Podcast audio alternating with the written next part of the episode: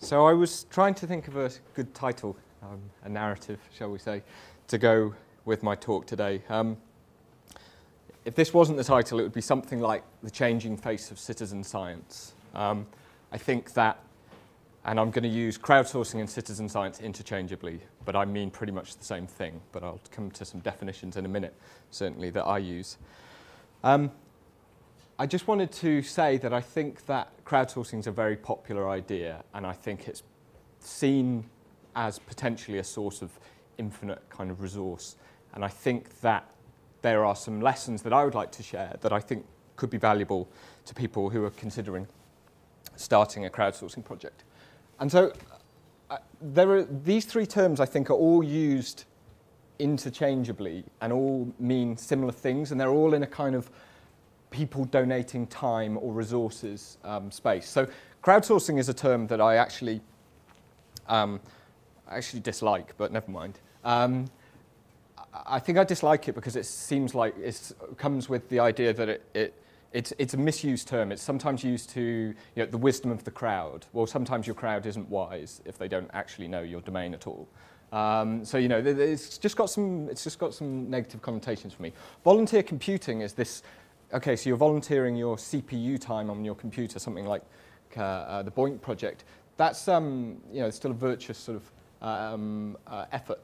Um, but the computing can actually be brain cycles as well as CPU cycles, and that's more like Galaxy Zoo. And then the other is citizen science, so the citizen scientist who's uh, actually doing data analysis for you, working out something about your, uh, your collection or your data.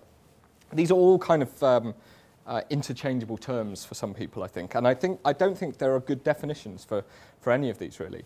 I guess the original crowdsourcing effort is probably the OED. Um, it seems like a good, uh, good example to, to, uh, to start with. You know, this is uh, people sent in words that should be added to the Oxford English Dictionary. And I think, I think that's a nice uh, example of a, of a crowdsourcing project where the community are providing the data set. So they're actually delivering uh, uh, making your, making your uh, data set for you. A, an example, again, of crowdsourcing, but then maybe this is a bit more like citizen science, something like the RSPB's uh, Big Garden Birdwatch, where people are sighting birds and they're creating this record of uh, species populations in the UK. And again, there's a US counterpart to this, the Cornell Lab of Ornithology. But then there's things like Ushahidi, which again, this is crowdsourcing, but this is crowdsourcing information. So I think this project grew out of the uh, troubles in Kenya, I believe. Uh, and there was uh, basically, you know, a lot of uh, uh, um, uh, um, violence after, after the elections. And, and they were, basically, they were, they, it started as somebody was keeping a blog documenting where things had happened. You know, somebody's been injured here, we need doctors. There's been this, you know, school has been burnt down. And it was being done in a blog comments. And they, the person who kept the blog said, look, I need somebody to help me make a better way to visualize this information. And Ushahidi grew out of this. It was basically very simple, put something on a map and say what's happened. And it was a, um, uh, um, uh, Clay Shirky cites this as cognitive surplus. Some developers who heard about this problem built Ushahidi to solve a specific problem. And it's become a platform for kind of sharing uh, uh, real-time information about, about what's going on um, for, for whatever, whatever, whatever uh, scenario you have. Volunteer computing, of course, there's things like SETI at home where people donated CPU time. And the, and the BOINC project that grew out of this, and this is used uh, climateprediction.net, which is it's run by some of the people in atmospheric physics here in, in Oxford, is very, very popular project. It's kind of different in that it's people um, donating their computers, uh, but still it's, it's, still it's a volunteer type effort. But then there's things like Foldit. Um, so Foldit, if you haven't played it, is a game. Uh, this is a large protein molecule. Um, this, these are carbons here, um, and uh, uh, these are uh, large, complex biological molecules. And the Foldit game um, asks you to basically try and manipulate the molecule to change the score up in the top right there. So what you're actually doing, even though you don't really realize this, you're working out um, how the molecule might fold in nature and therefore what the active state of the molecule is. So how it actually works, what its biological function is, and how that molecule might work. And the problem is, these are so, we can do this with computers, except that it's a massively, massively intensive process to actually work out what they call the minimum energy state of these molecules.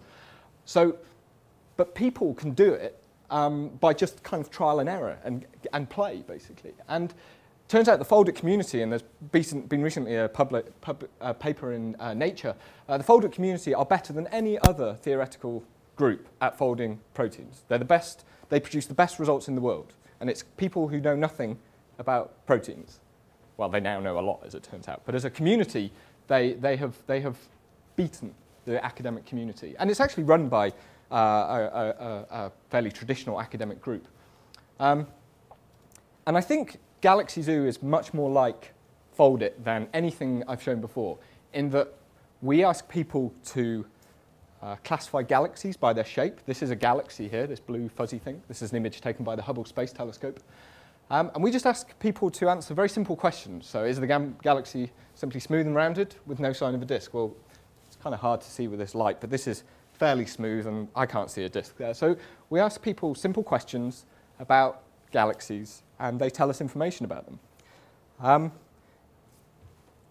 we started Galaxy Zoo because we had a problem. Um, this telescope got built by uh, a, a, bunch of physicists in the US, and uh, this is what happens when, this is kind of an in joke, so just humor me, uh, when you ask physicists to build uh, a, a, telescope, they make it robotic and just scan the whole sky. Um, I think they were trying to destroy astrophysics as a subject. we can just finish this astrophysics thing. Anyway, but the point is they scanned the whole sky and they produced this fantastically large, rich data set, millions and millions of galaxy images. Um, the thing about astronomers is we love to categorize things. So this is a thing called the Hubble tuning fork. Um, and uh, Edwin Hubble created it. And it, it's a, we like to split galaxies by their shape. So you have these round, fuzzy ellipticals, and you have these spiral galaxies, and like our own Milky Way. And the first thing that astronomers do when they get an image of a galaxy is they say, well, is it spiral? Is it elliptical? What color is it? How many spiral arms does it have? Does it have a bar going through the middle? Um, that kind of stuff. So we categorize things by their shape. And that's something that computers are bad at and people are very good at. We are absolutely tuned as human beings to recognize shapes, people's faces. Uh, you know, the, the, the leopard in the bushes in the jungle that's about to jump out and eat you. We're just absolutely trained for this. And, and the, the Sloan Digital Sky Survey, this robotic telescope, produced data sets that we just couldn't handle. So if we went back maybe 50 years in, in astrophysics, um, you might take images, these would be photographic plates of, of galaxies, and you might have 100 of them. Um, and your, your boss, your professor, would classify them and would give you this, uh, this, this set of classified galaxies, and you'd go away and um, write your thesis. Uh, a recent paper, uh, this would be 2007, a team of astronomers now classified, again, by eye, about 10,000 galaxies between them. Um, we, had, we had a PhD student called Kevin Schawinski um, who classified 50,000 of those Sloan galaxies, and there were a million of them, in, in, in, a, in a month. Um, and this is the scale of the Sloan, the original Sloan dataset. It's just this fantastically large dataset. Um, first result Kevin's thesis, in fact, was that that's about the limit of a PhD student's uh, tolerance for classifying galaxies. It's about 50,000, and, and fair enough. Um, but Kevin was doing something pretty simple. He was trying to separate spiral galaxies like this from ellipticals, and, and he, he needed to look for a particularly rare type of galaxy, and we call these blue ellipticals.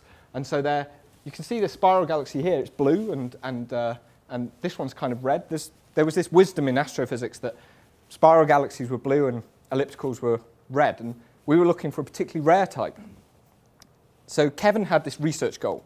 There was also, and I promise to stop with the astrophysics in a minute, uh, there was also this result that should worry everybody, that there were more anti-clockwise spinning galaxies in the universe than clockwise spinning, which is ridiculous when you think that depends on which side you're looking from. So this should worry everybody, given that there are hundreds of billions of galaxies. If you see more going one way, then you have to start to wonder how, why.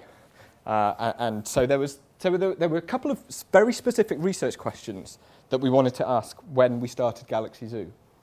Um, and we launched. We had a very, uh, we were very lucky. We got um, national press. Um, and this is our traffic from, from, from launch day. You can see here this is launch time and number of classifications per hour. Um, and you can see that there's a little blip here when we launched, and then our server melted here. And then we had a new server built for us by the time we got nine to 10 hours into the project. And within, within a day, uh, let's have some units. This is a survey paper. We were doing a Kevin month per hour. Um, so this is a, a month of researchers' time in an hour. This is, this is a large crowd crowdsourcing science.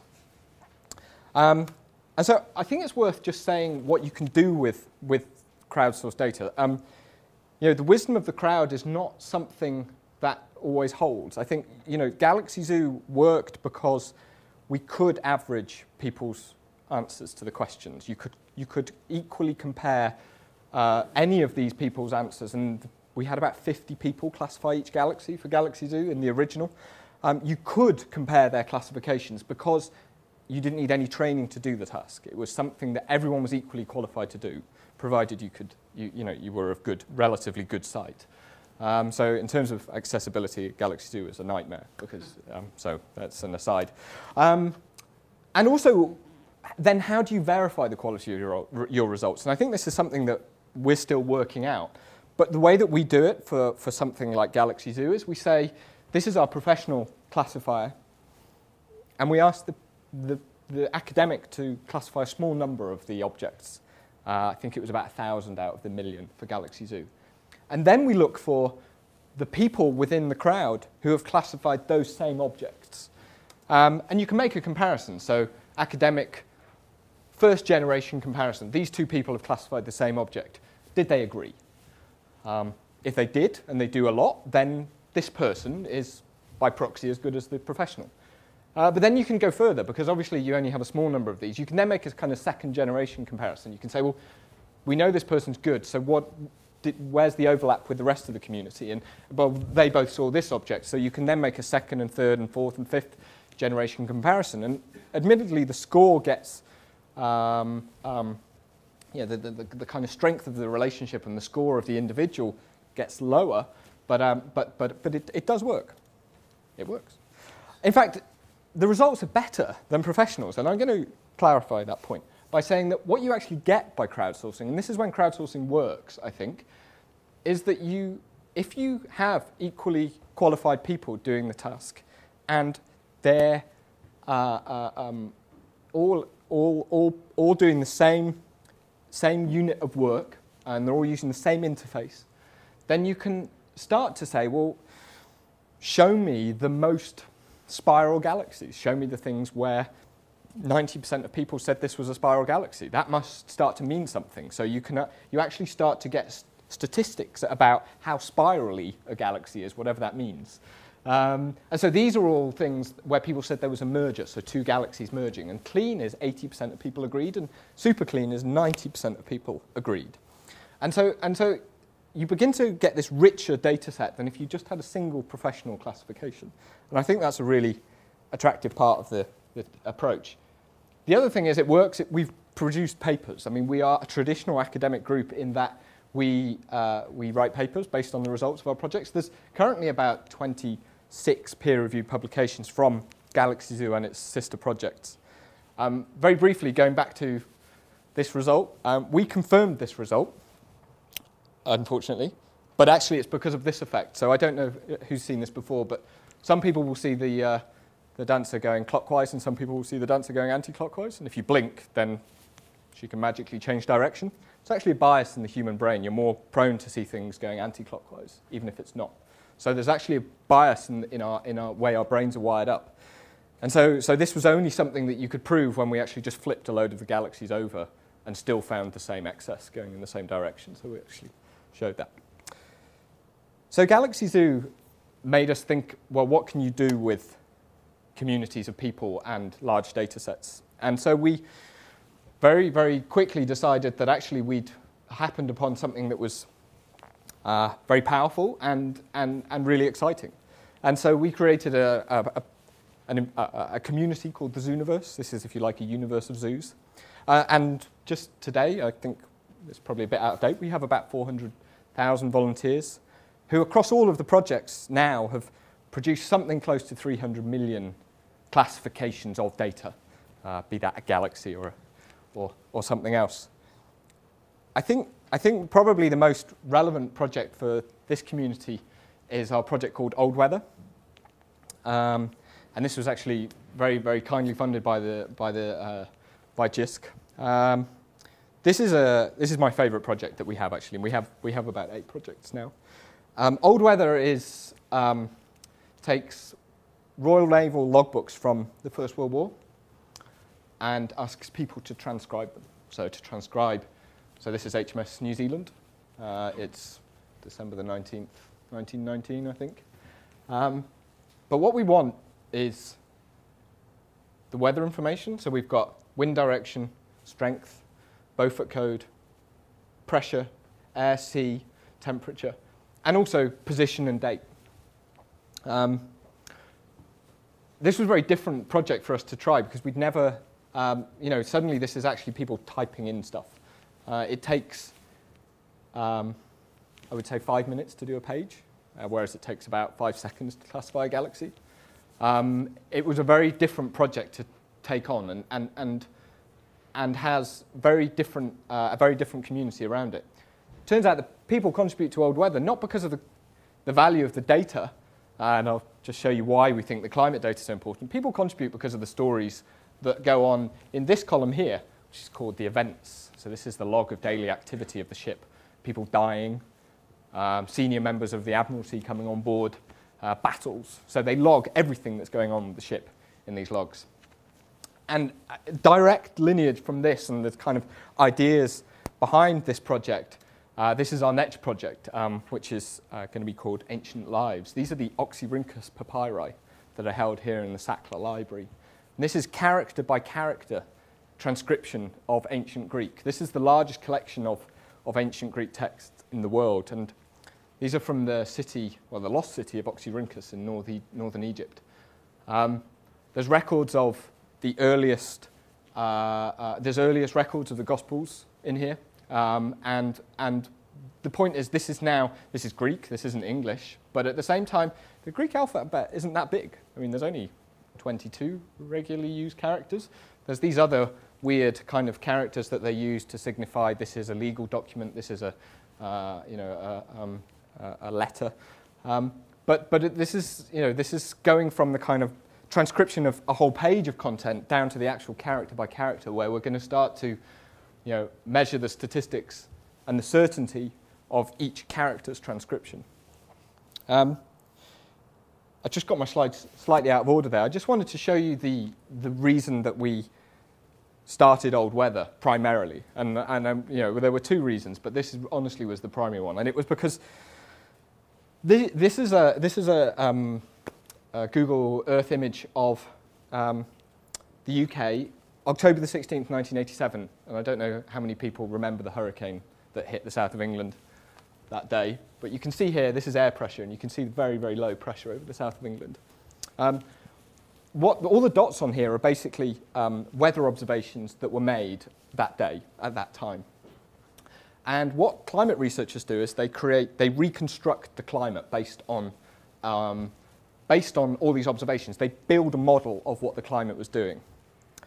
If you go to the southern hemisphere, same day, this is the model in the southern hemisphere. You can see there are some weather observations here. But there's this what they call the fog of uncertainty, which I think is a great term. Uh, the fog of uncertainty is where they ha- are uncertain about what's happening with the weather. So the climate, there's not enough data. The model is kind of uh, uh, isn't isn't as certain. If we go back uh, about 90 years now, so back into the, uh, this is towards uh, the beginning of the, the First World War, again, this is the, a model of the climate. And you can see lots of weather observations in North America and Europe, but now the kind of fog of uncertainty is extended up into the Atlantic. We don't really know what was happening with the climate. We go to the southern hemisphere then. We have absolutely no idea what the weather was like 100 years ago in Antarctica. We just have no idea at all. And we probably will never know um, unless we can get sufficient quantities of data. And this is just a very quick Google Fusion tables. These are weather observations from old weather. So we have mobile weather platforms, right? These are ships sailing around. You can see there's trade routes here, uh, lots, of, lots of people going to East India. Um, but we basically have mobile weather stations. Obviously, there's a huge amount of activity up around uh, um, um, uh, Europe. This is the war, and this is presumably the Battle of the Falklands down here in the First World War. And so old weather's provided this, this incredibly rich data set that we're only just beginning to explore. So this is one of these, um, we have this page called Old Weather Voyages. So this is HMS Inflexible that actually fought in the Battle of the Falklands. The colour of the line is the sea temperature. Um, and you can see here are basically the entries from the events. Um, thing, so out of range ceased firing. So there's actually a, there's actually a battle going on here and uh, enemy sighted and uh, Dresden sighted there. And, uh, you know, there's, there's basically this log of activity. It also becomes this amazing data set to query for, for um, things going on. So this is, this is the number of people in the sick bay on HMS Africa. Uh, and the spike is the Spanish flu there. Um, there's also some fun stuff that we're about to put live on the Old Weather site. Um, we were trying to measure, you can search for keywords, so we were trying to measure, um, you know, this is war, how happy and sad are people? So we were, these are terms that we search for, and war is a sad time, it turns out, as you might, as you might expect. Um, what people's favourite sports were. Turns out that, you know, uh, football was still pretty popular, but, you know, they did a fair bit of boxing. Uh, cricket was popular. I don't know how you play cricket on a ship, ship actually, but maybe that's okay. Uh, and how was the weather? I think this is a very, very uh, sensible thing to ask. Generally not very good, turns out. Um, but we've also created our own social network in Old Weather. So these are all the ships and when they mention each other. So these are, you had to, by law, mention when you sighted another member of the fleet. Uh, and so you can see here, so you can see there's a, we basically have all these, all these uh, cross-linking of all these uh, data. Maybe this is the earliest social network. Um, motivations, I think, we need to talk about when we're talking about crowdsourcing. I think this is crucial. I absolutely do. Um, this is a survey of about 20,000 people um, in between the first and the second version of Galaxy Zoo. So the health warning here is that this is a biased sample. These are people who wanted to come back to Galaxy Zoo 2.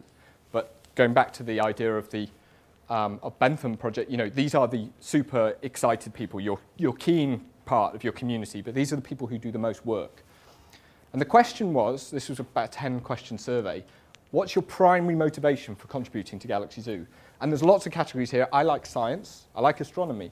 Uh, our community is not one of amateur astronomers. This is important to realise. Uh, I like the project. I like to help. I like the scale of the universe. I'm a gamer. I'm an artist. Um, my teacher sent me. Not many teachers sent me. Uh, my friend sent me. Obviously, not very popular. Um, I like. I'm view. I can't remember what this was. I like to learn. But this one, the by far the largest spike is I'm interested in contributing to research. And actually, this is why the Zooniverse exists. This was absolutely breathtaking result for us, that people saw value in what we were doing with the results from Galaxy Zoo, and this just completely changed the way we thought about the project. And that introduced this idea of, I think there are ethics around crowdsourcing and how you, what sort of projects you should do. Actually, and I go one step further, I think there's a social contract here between you and the community and I thought I'd share what our social contract is. We've written this down, we tell people about it, and there's three simple rules that we apply to any projects that we're considering doing. Um, we strongly believe that our community is one of collaborators and not users. And what I mean by that is we, we cite authors as uh, um, community members as authors on papers. We link to the list of the names of people. You can choose to be anonymous, but you can give a publishable name, which you do have to screen for profanity, but more often than not, it's people's real name, and you can link to, we link to this list of names of people uh, on all of our papers, because lots of the efforts of our community, uh, lots of the science that's come out of our projects would not be possible without these people. We also believe strongly that people should be contributing to research, and this is not, this is not necessarily um, uh, uh, the hard and fast rule for everybody, I would say, but this is our rule for ourselves. We don't build projects because they're outreach projects. Turns out that people do learn about astrophysics through Galaxy Zoo, but that's not why we built Galaxy Zoo. We built it to do real research. And the third is kind of related to number two, is that you shouldn't waste people's time. And that's um, maybe an obvious statement, but a good example of wasting people's time would be uh, if you've got a um, a data set that needs analyzing. Maybe it's very, very legible um, digital, you know, printed text. You can get very high success rate using optical character recognition on that data. you shouldn't ask people to transcribe stuff that machines can do just as well, for example. I just believe it's not a good use of their time. Very briefly, I just wanted to kind of go through why we crowdsource science. And there are a few key benefits.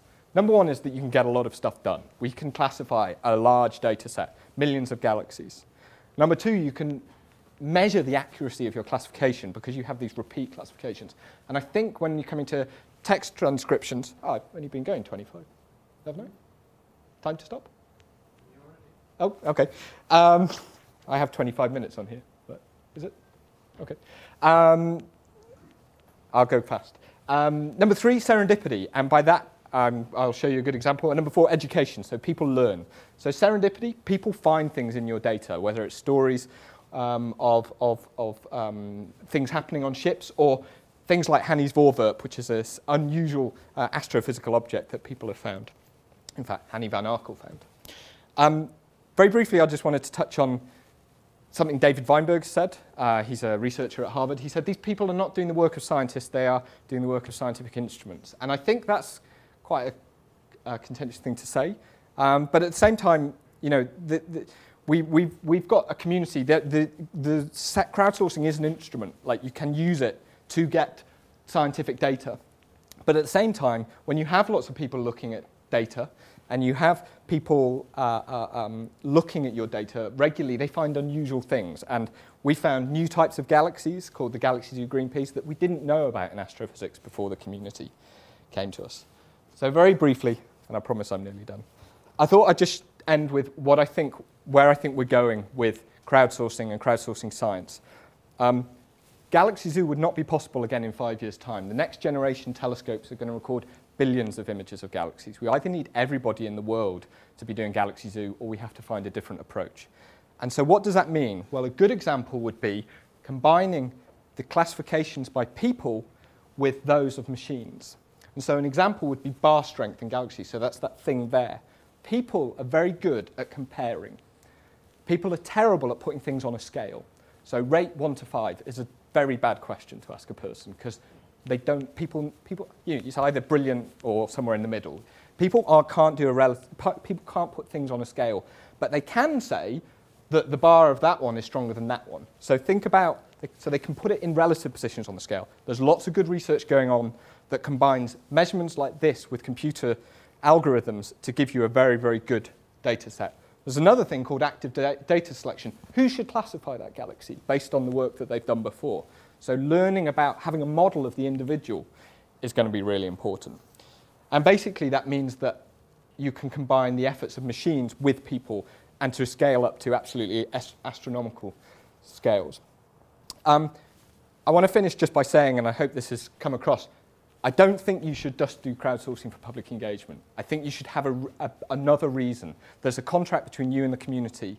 It's nice to have people looking at your data set or whatever it is, but it's not enough to just do it for engagement. I think the, you have to convey why you're doing it to your community. Um, just to give you an idea of the amount of data available or the amount of time available, this is uh, uh, information is beautiful um, um, plot. This is the 200 billion hours a year that the US population spend watching TV. And that little square at the bottom is the 100 million hours it took to create all of the content on Wikipedia. And on this scale, um, Zooniverse can't even, I mean, it's smaller than, a, smaller than a pixel, so it's absolutely tiny. But we worked out this number last week. We have 128 full-time employees in the Zooniverse who are, these are the, so this is actually, Old Weather is this one, right? We have 23 people full-time transcribing on Old Weather as a community. And you know, Galaxy Zoo is 50 and Planet Hunters is something else. So just think about what you can do with, with large communities. And taking a slice of people's time online is something that, uh, that I think there's a huge opportunity. So, anyway, thank you.